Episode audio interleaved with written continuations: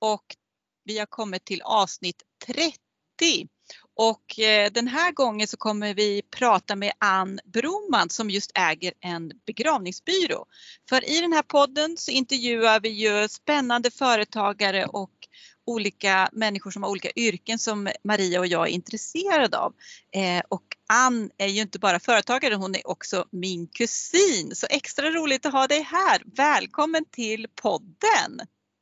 Och tack så jättemycket. Jag är så glad dels att få se dig men också att ha fått inbjudan och kunna prata här med er och till era lyssnare. Så tack så jättemycket.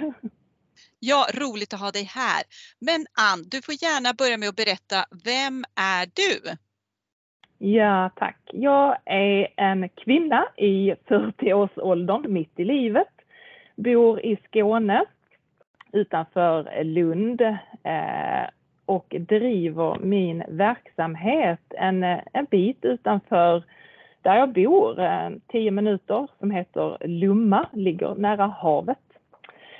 Ja, jag har en familj, två barn, två döttrar och en man. Vi bor i villa, lever ett eh, ganska vanligt liv, men det är full, full rulle på fritiden med olika aktiviteter och fritidsintressen. Men jag är, som person är jag väldigt nyfiken på andra människor och på hela livet, skulle jag vilja säga. Mm. Ja, vad, vad spännande, och du jobbar ju verkligen med liv, eh, livet kan man verkligen säga, som eh, i din verksamhet. Och eh, i podden förra avsnittet så eh, berättade jag om mitt besök uppe i Västerbotten där min mormor levde, och hon är ju död sedan tjugofem år sedan. Och då kom vi in på temat sorg, och vi ska komma tillbaka till det också, för att det är något som är väldigt närvarande i, i, din, i ditt företagande också, där du får jobba med människor eh, som just har drabbats av sorg. Eh, men du kan väl berätta, vi kommer tillbaka till just sorg och det, men jag tänkte om du kunde berätta lite grann om vad du har för företag. Ja, men precis. Jag driver alltså begravningsbyrå, min egna begravningsbyrå, Eh, sedan sex år tillbaka eh, så ja, startade jag den här verksamheten som blev ett aktiebolag. eh, och eh, ja, det, det kom ur ett kall, ett väldigt eh, vackert kall, men också eh, en, ett yrke, alltså begravningsentreprenörsyrke, som jag blev väldigt intresserad av när jag jobbade inom Svenska kyrkan, som jag då var anställd i. Så det är alltså en begravningsbyrå som jag driver nu sedan sex år tillbaka. Och varför blev det just ett företag och inte att du fortsatte som anställd? Vad var det som gjorde att du tog steget för sex år sedan? Ja, det var ganska enkelt, därför att först så sökte jag massor av olika tjänster som begravningsentreprenör hos andra byråer. Jag tror faktiskt jag sökte fem stycken olika tjänster runt om på andra byråer som jag kände till genom då det jobbet jag hade då, så att säga, inom Svenska kyrkan som jag träffade. Men jag blev ju aldrig antagen, jag fick ju aldrig jobbet. Så den där femte gången när de tackade nej till mig, så var jag helt under isen, och jag kände liksom verkligen, det här var ju det jag ville göra. Jag ville fortsätta att jobba som begravningsentreprenör. Så jag kände bara liksom, men ska jag verkligen inte göra det då, eftersom jag har fått fem nej liksom? Är jag inte rätt kvinna för den här branschen?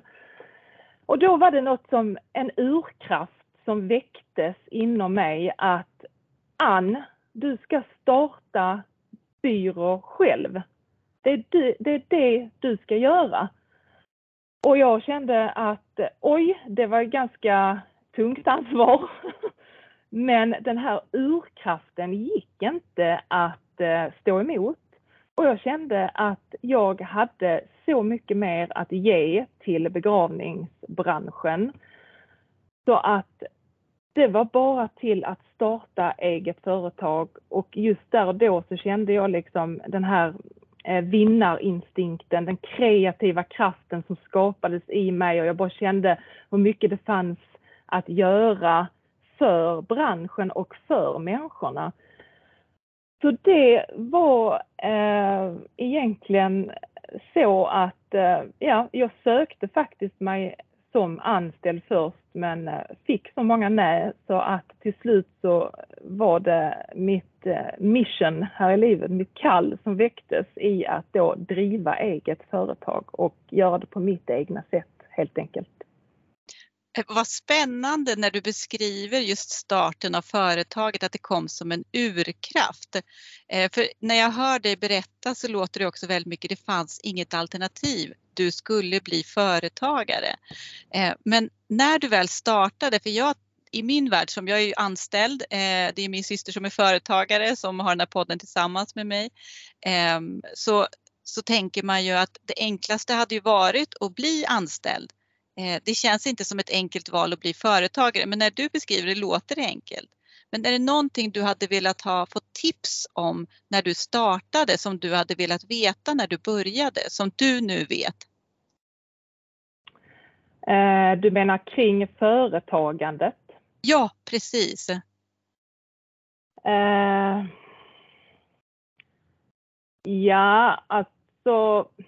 Kanske inte, därför att då hade jag nog kanske backat och vacklat i, i hur mycket tålamod det krävs faktiskt för att bygga upp ett företag och bygga upp verksamheten och kund, eh, kundrelationerna och, och kunderna. Eh, så att eh, det blev ju på helt rätt sätt, men något som jag saknar så är kanske att ha en person, en mentor. Nu blev det så många olika personer med sina nischer liksom som jag fick prata med. Eh, vilket kan vara positivt, men, men just för mig eh, så hade en person, alltså en mentor, eh, en stöttepelare liksom som, som hade stått mig nära. Som hade hjälpt mig i, i mångt och mycket. Eh, ja. Nu blev det så många olika personer liksom man var tvingad att prata med som, som gav sin syn. Eh, där jag fick liksom all information och fick sålla information också vad som var viktigt för mig och mitt företagande. Eh, ja. Men kan du inte berätta lite grann om vad du gör i ditt företagande? För att eh, det möter jag också när jag träffar andra företagare, att de berättar att just den här kundrelationen, bygga upp kundbasen, eh, det är ofta det som är själva grunden i företaget. Man är ofta liksom, eh, eh, man har ett mission och man känner det här vill jag driva, men, men sen när man börjar träffa kunderna så inser man att ah, men jag måste forma företaget kanske lite mer åt det här hållet, för det är det här behovet som finns där ute. Men berätta gärna, vad, vad, vad gör du i ditt företagande? Ja, eh, vad gör jag inte? Alltså jag är ju ensam i, i begravningsbyrån, så att jag gör ju allting. Eh, det jag har lämnat ifrån mig är faktiskt eh, bokföringen. Dels tycker jag det är urtråkigt och jag är inte bra på det.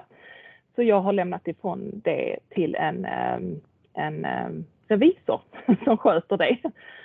Och det är jag väl tacksam för, att jag insåg att eh, jag tycker dels inte det är kul, det blir inte bra, så att det, den tjänsten får jag köpa helt enkelt. Köpa mig fri från, det gör jag med hjärna, hjärna faktiskt.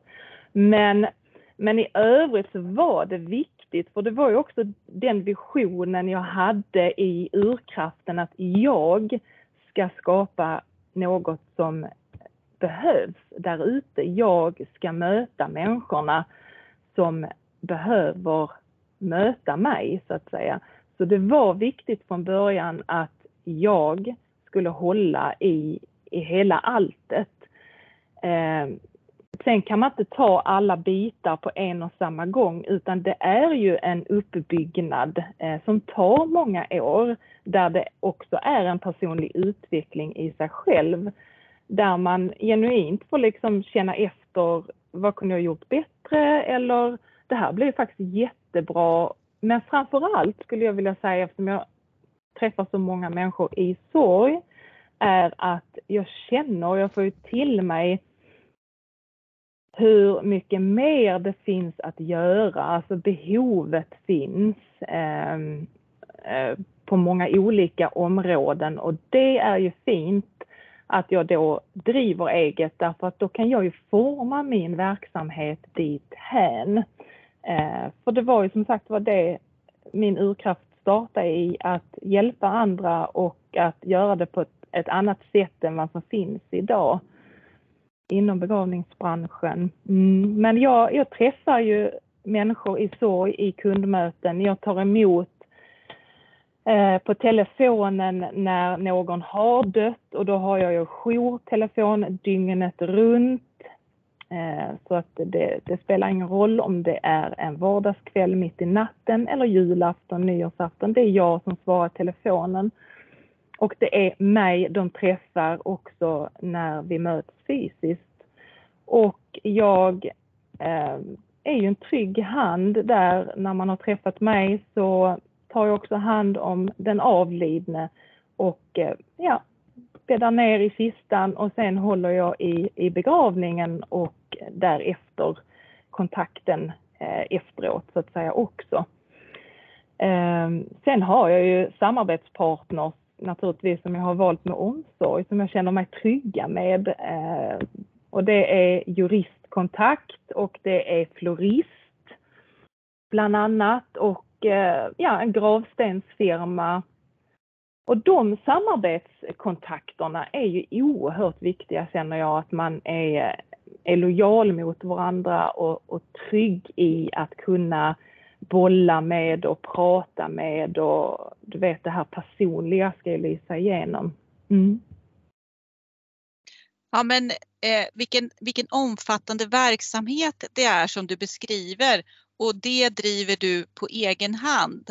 Eh, men jag tycker också det är fint det du beskriver, att, att det är många som du samarbetar med, och också att du har varit tydlig med liksom att det här gör jag inte i företaget, alltså med bokföring liksom, och då har du valt bort det. Eh, så du har ju verkligen en tydlig vision om vad du vill erbjuda. Eh, men när känner du att du har lyckats som företagare? Lyckats som företagare? Ja, men det är ju när jag får den här oändliga kärleken tillbaka från de eh, människorna som jag hjälper, som är i sorg och är i sitt svåraste, svåraste livsstund liksom, där deras nära och kära har dött. Att jag kan vara en trygg hand, att jag faktiskt finns för dem oavsett hur de mår liksom. Ja, men att de, de, de känner sig trygg, trygg med mig och trygg med, med dem jag har runt omkring mig liksom. Dels de som hjälper mig här i företaget, anställda, men också samarbetspartner, när de får en, en helhetsuppfattning liksom, att tryggheten finns där och fanns där. Mm. Ja, men vad fint. Eh, men vi, det är ju också så, när man är egen företagare så bär ju du företaget och verksamheten på dina axlar, och som du beskriver att du eh, finns tillgänglig dygnet runt för de som behöver dig och din verksamhet. Eh, men är det någonting du har lärt dig av, vi pratade om det innan vi började intervjun, av misstag. Men jag tyckte du beskrev det så fint, att du ser inte det som misstag. Nej, precis. Det är väl också lite för att jag är så prestationsinriktad, så att jag ser det som en erfarenhet istället. Därför att jag jobbar väldigt mycket med, med positiva energier, och att man bygger upp sig själv genom att känna att ja, men okej, jag, det här blev kanske inte riktigt så bra som jag hade tänkt mig. Eh, hur kan jag ta detta med mig och göra det ännu bättre nästa gång? Därför vi är ju inte mer människor, så är det. Och jag funderar också på det här med misslyckande. Eh, det handlar faktiskt många gånger om en kommunikationsbrist, eller där kommunikationen har gått förbi varandra. Ja, i varje fall i min verksamhet eh, känner jag att det, det handlar mycket om det, och där kan man bara bli bättre, dels genom att jobba med sig själv eh, och hur jag kommunicerar utåt, eh, men också genom att förstå hur andra människor eh, som då dels är i sorg eh, tar till sig det jag säger eller inte tar till sig det jag säger faktiskt. Eh, så det är väldigt intressant, för det handlar mycket om människan helt enkelt. Mm. Ja, och det är det viktigaste kan jag tänka mig, liksom de mötena som finns i, i, i din verksamhet och i andras verksamhet. Vilka, vilken känsla lämnar vi efter i ett sådant möte? Eh, klokt. Eh, men eh, vad har varit, utifrån de här erfarenheterna du har tagit, vi kallar det istället för misstag. Jag tycker det, det ska jag börja göra också efter den här poddintervjun. Att det är erfarenheter man får och inte misstag. Men vad har varit ett vändpunkt i ditt företagande? Du har hållit på i sex år nu. Kan du se någon så här tydlig vändpunkt? Ja, jag funderar på det också. Och eh, jag fick en insikt i det för typ två år sedan. Eh, och det är absolut en vändpunkt. Eh, och det var när jag släppte min egna prestation att lyckas. Jag måste lyckas. Jag måste visa dem att jag, jag kan också lyckas i, i mitt företagande. När jag säger dem så har jag så många, liksom, då tänker jag på liksom, ja, men alla där ute egentligen. Därför att det är en väldigt, väldigt speciell bransch att starta ett företag i. Alltså, det krävs oerhört mycket att starta en begravningsbyrå, därför att det är, som vi säger inom företagarspråk, det är oftast ett engångsköp. Om man nu får lov att säga det så, som en begravning, men så, så blir det ju faktiskt. Det är ju inte att man kommer till mig en gång i månaden, utan man kommer in kanske en eller två gånger och träffar mig. Så jag behöver ju nya kunder hela tiden. Så där var ju min prestation undermedvetet låg i mig att oh, jag måste lyckas, jag måste lyckas som företagare liksom. Eh, men när jag tog bort den prestationen och kände att men jag har ju redan lyckats och de jag möter, de är så fantastiskt tacksamma för att jag finns. Så jag har ju egentligen ingenting att prestera mot, för jag har ju redan presterat, jag finns här och jag kan bara liksom släppa all den här pressen. Så jag bara släppte den och jag bara insåg att ja, men jag ska ju så mycket mer, alltså mitt företag kommer växa, så är det, det här är bara början liksom. Så att det var ju mitt undermedvetna som, som pressar mig, och när jag släppte det, att jag kände att nej, men jag är redan en, en vinnare, eller liksom, du förstår vad jag menar, jag, jag är här för att hjälpa andra, det har jag redan gjort, jag behöver inte bevisa någonting. Nej, och jag, jag, jag, jag tänker också att vad, vad definierar att lyckas, och jag tänker det du beskriver i de mötena du har och det, den fina verksamheten du gör till de som är i behov av din verksamhet, att det är ju ett sätt också att definiera lyckandet. Eh, att, att du har gjort det för dem. Eh, så att det, precis. Men jag, jag tänker det kan nog många dra lärdom av, bara, inte bara i företagande utan också i yrkeslivet, just det här att släppa pressen eller prestationen. Men vad är det som du tror hände där då, som gjorde att du lyckades släppa pressen på dig själv?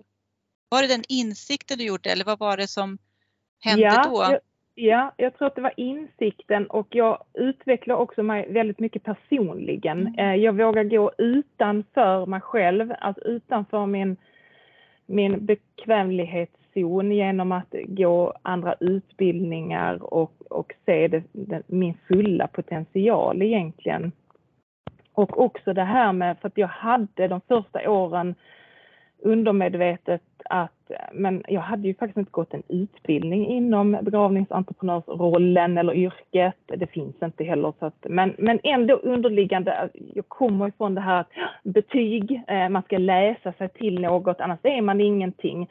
Alltså jag skapar ju detta fritt från, från mig själv, så att där var mycket den pressen att Gud, eh, vilken kund eller vilket kundmöte ska jag egentligen eh, fråga? Eh, vilken utbildning jag har gått och, och, och, och, och så. Liksom. Så det, det var hela tiden. Men det, det var ju aldrig någon som gjorde det, utan de kom ju till mig och var fullt trygga med det jag gjorde. Men jag litade inte till hundra procent på mig själv i det jobbet jag gjorde. Så att jag fick ju växa in i det.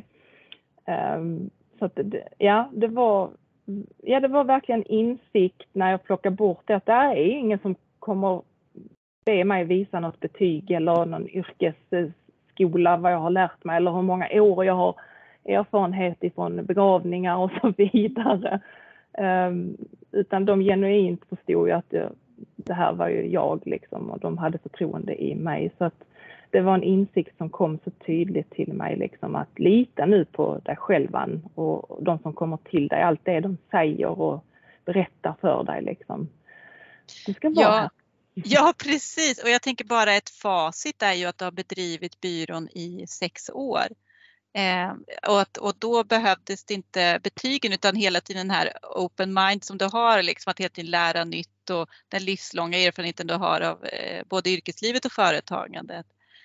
Så, så vad fint att du kunde släppa där, liksom, så den pressen. Liksom. Men vad har du för målsättning framåt med ditt företagande? Wow, ja. Jag har jättemycket målsättning. Jag vill expandera, och då menar jag så att jag gärna skulle vilja anställa en person till, så att jag får lite mer spelrum till frihet att göra annat. Inte annat, men som ingår i begravningsverksamheten. Jag eh, håller på att utbilda mig till dödsdoula. Och eh, jag är inte certifierad än, men kommer att bli längre fram alldeles snart förhoppningsvis. Eh, och då vill jag plocka in det i verksamheten. Så att en expansion. Och jag känner också i min personliga utveckling har gått mer åt det mediala, alltså, och intuitiva. Jag jobbar mycket med intuition, och det har kommit så nära mig de senaste åren. Så att det är också växande i det. Det är, väldigt, det är en väldigt spännande framtid. Ja, vad härligt att höra dig berätta att du, du har tro på framtiden. Det kan behövas i dessa tider framförallt också, så, men att du ser också med tillförsikt på din framtid eh, och tillit till den. Men det jag skulle fråga var också dödsdoula, vad innebär det? Ja, men precis. Eh, det är en eh, väldigt ny utbildning i Sverige, ett nytt yrke, ett nytt, en ny tjänst. Eh, I till exempel England, U S A finns, har den funnits jättelänge. Det är så att man är då som dödsdoula en person som stöttar, tar hand om, framförallt vägleder en annan person som kanske har fått en utmätt tid av en sjukdom eller diagnos eller något sådant. Man är en spindel i nätverket för den personen, men man kan också då givetvis vara en stöttande person för närstående som är i, i ett behov av att veta mer, känna sig trygga. För att här är också så, i landet Sverige så har vi väldigt många olika eh, grupper, alltså jag tänker hemtjänst och sjukvård och, och personer man möter i olika yrkeskategorier eh, som talar sitt språk. Eh, så att dödsdolan ska egentligen var nära den här personen som behöver vår hjälp, som har en utmätt tid, som, som har fått en dödlig diagnos att säga. Eh, där vi kan hjälpa till och ja, alltså både psykiskt, fysiskt, mentalt stötta den personen. Så att en spindel i nätverket helt enkelt. Mm. Ja, och det kan jag tänka mig behövs i den svåra situationen som den individen befinner sig i, att, att få stödet i det. Så att det, Jag hoppas det går bra med certifieringen och vad, vad intressant att det har utvecklats på senare år även i Sverige då. Att det har funnits i andra länder men inte riktigt här som jag förstår på dig. Men i förra podden så pratade vi just om sorg och jag tänkte vi skulle komma in lite på det temat. För du möter ju många människor som bär på sorg i och med att det, det är det gravfästning och det som ska ske liksom i samband med att människor har gått bort. Jag besökte min mormors grav uppe i Västerbotten och det är tjugofem år sedan hon gick vidare. Hon var, hade levt ett långt liv och så och det var dags för henne. Så. Hon hade varit sjuk länge och det. Men det jag kände då när jag besökte graven och hennes omgivningar det var ju att sorgen kom tillbaka tjugofem år senare. Alltså jag kände det fysiskt i kroppen, att det liksom blev som ett hugg i mig, liksom, så att jag saknade henne så innerligt. Eh, och känslan som hon, hon var en, en sån människa som gav väldigt mycket kärlek och liksom verkligen man kände sig verkligen sedd av henne så ju, och som, eh, som var väldigt viktigt för mig i min barndom liksom, så att hon fanns i mitt liv. Eh, och, och jag kände saknaden av den känslan från henne. Eh, och, och då tänk, kommer jag tänka på dig och din, eh, ditt företag eh, och därför är jag så tacksam att du ville komma och bli intervjuad där för att du möter ju det här i ditt yrke och i ditt företagande och så. Men hur, hur är du med och stödjer i det för att du ska ju hjälpa dem i det här arbetet också? Uh, ja, jag kan ju bara vara mig själv och det har jag varit ända från början och jag tror att det är det som behövs i vårt samhälle. Att man är sig själv och vågar lyssna på de människorna som är ledsna, är i sorg, är i det behovet. Um, ja, och det kan faktiskt bli skratt också under kundbesöket när, man, när gamla minnen kommer fram. För att jag låter alltid dem berätta om den avlidne. Så att jag får en bild liksom. Så mycket som de vill och orkar berätta naturligtvis. Eh, och sen får jag då en bild av dem jag möter här. Alltså närstående anhöriga. Eh, så att jag får ju en inblick. Jag blir ju en del av dem en liten stund.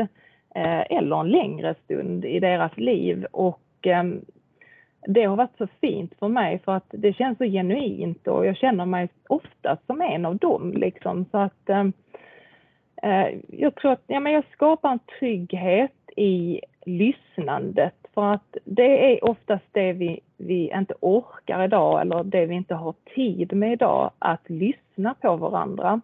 Att alltså genuint lyssna utan att tala hela tiden. Så ja, att lyssna och finnas där och eh, ingenting är konstigt, ingenting är liksom... Eh, tabu man, så, utan här får man lov att säga och tycka precis vad man vill för det är också så att alla relationer är inte alltid hundra procent kärleksfulla eller um, totalt sanna liksom. eh, så det är också viktigt att komma ihåg att vissa människor kan bära på, på sina ryggsäckar och man kanske till och med känner en skam Eh, över något som känns jobbigt och det, det ska också få lov att komma ut om man känner att man, man vill prata om det för jag anser att det är viktigt och jag kan ta emot det så att säga så att eh, jag brukar säga det är man får lov att tycka och säga precis vad man vill här liksom och sen möter jag dem i, i total öppenhet och det behöver man ju inte liksom eh, prata om gång på gång på gång utan nu det är sagt och så möter jag dig i total öppenhet nästa gång. Så att en tystnadsplikt också att det du säger till mig stannar hos mig och du får lov att tycka och vara precis så som du är. Det är viktigt. Ja, du bygger upp ett förtroende i, i det du beskriver att vara dig själv och så.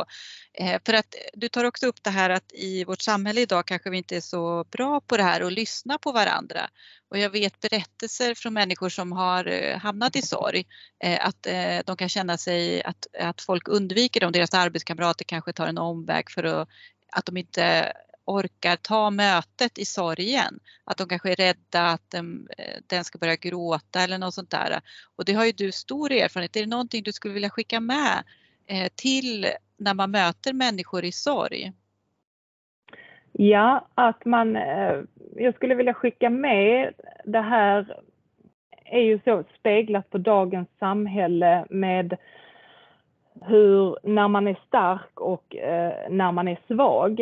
Eh, därför att det är så eh, speglat idag att för att man gråter tårar, man är ledsen, då är man känslosam, då är man svag, svagare.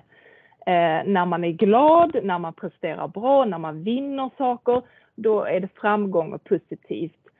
Men vi måste inse, när vi sätter de här etiketterna så låser vi in oss i fack. Vi måste vara mer tillåtande att alla känslor är lika mycket värda och vi får lov att vara precis eh, som de vi är utan att egentligen ändra på någonting.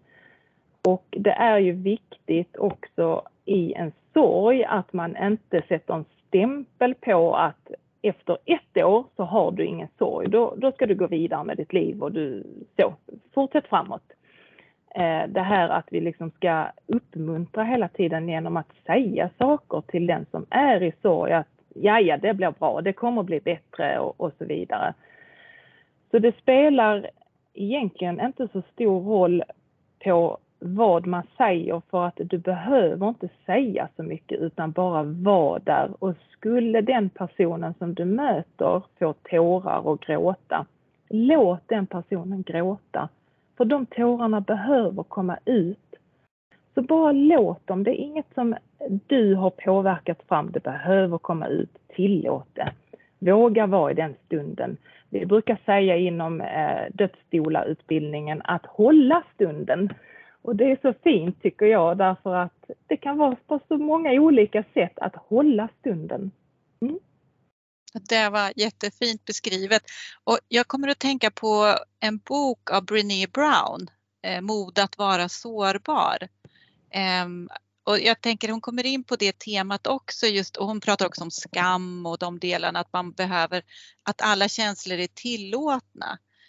Men att man också kanske behöver vara medvetna om dem och att det också gör en starkare som person att man låter det komma fram istället för att man kanske trycker ner de känslorna och så. Så att, att lyssna och att vara där och att tillåta sorg eller liksom att man är ledsen, det tycker jag var jättebra medskick som vi alla kan ta med oss. Men är det någon bok eller någon inspiratör som du har följt i ditt arbete eller i ditt företagande som du skulle vilja tipsa lyssnarna om som, som dels kan vara intressant för oss att intervjua eller någon bok som är intressant att läsa? Ja, på de senare åren, så jag nämnde det innan, så har jag ju sökt medialt, alltså mediumutbildningar. Intuitivt har det kommit till mig. Så att jag måste faktiskt skicka med det att själen går vidare efter döden.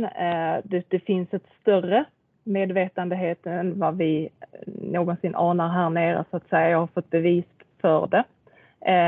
Så jag går en mediumutbildning hos läraren Camilla Elving som är i Stockholm. Hon är ett väldigt känt svenskt medium. Så att jag, jag skulle vilja skicka med det därför att det är på tapeten idag med medium och kristaller och allt det här spirituella, andliga. Så att jag har läst böcker från Camilla Elving. Hon har gett ut ett antal olika böcker som ni söker, så finner ni absolut hennes böcker där. Eh, och ja, eh, hon är också en företagskvinna, en förebild för mig. Eh, för att eh, ja, hon har också kämpat, om man nu kan säga så, men hon har stått för sitt, sitt kall och det som kanske inte riktigt var... Eh, Ja, så där välkommet på, när hon bröt sig igenom och blev medium så att säga och talar med andevärlden och så. Men hon har verkligen kämpat för det och gör det väldigt fint på ett bra sätt. Det är liksom inget, inget flummigt eller så, utan en, en fantastisk företagskvinna och förebild. Ja, och jag tänker för mig som delar in världen i mer det logiska och liksom så här, det man ser, det är det som finns. Så, men det kan ändå vara spännande att läsa om sånt och lyssna på sånt. Vi börjar ju närma oss ett avslut på den här intervjun. Är det någonting mer du skulle vilja skicka med som du inte har fått sagt i den här intervjun? Ja, men jag skulle vilja skicka med till de som lyssnar om de sitter där och funderar på om de ska starta företag eller inte. Så vill jag skicka med att ja, gör det. det, det är bara till att köra på liksom. Har ni en kreativ ådra och skapande glädje och ett intresse eller en gåva ni vill jobba med, så gör det. Man behöver inte starta ett företag först för att leva på det, utan det kan vara sidoverksamhet först. Liksom. Men det är, det är en, en underbar värld, därför att du får träffa så många fantastiska människor som vill dig väl. Som, som brinner för, för det här kreativa och hjälpa andra företagare. Det är faktiskt ett fint nätverk eh, när man ger sig in i, i företagsverksamheten. Eh, vad, vad härligt du beskriver det. Eh, jag, när, jag, när jag har lyssnat på det, så är det inte bara liksom, eh, den här inspirationen som du beskriver liksom, om hur, hur du hjälper människor i ditt yrke. Men också det här med personlig utveckling tar jag med mig i det du beskriver. Att det har varit en jätteresa som du har gjort som person under de här sex åren. Och det kanske inte du hade haft chansen till i, om du hade varit kvar som anställd. Så spännande. Eh, men jättetack Ann, och så kul att få prata med kusinen också, så ju, men också med företagaren Ann. Tack! Tack snälla, tack för att jag fick komma hit. Tack! Ja, hej då! Hej då!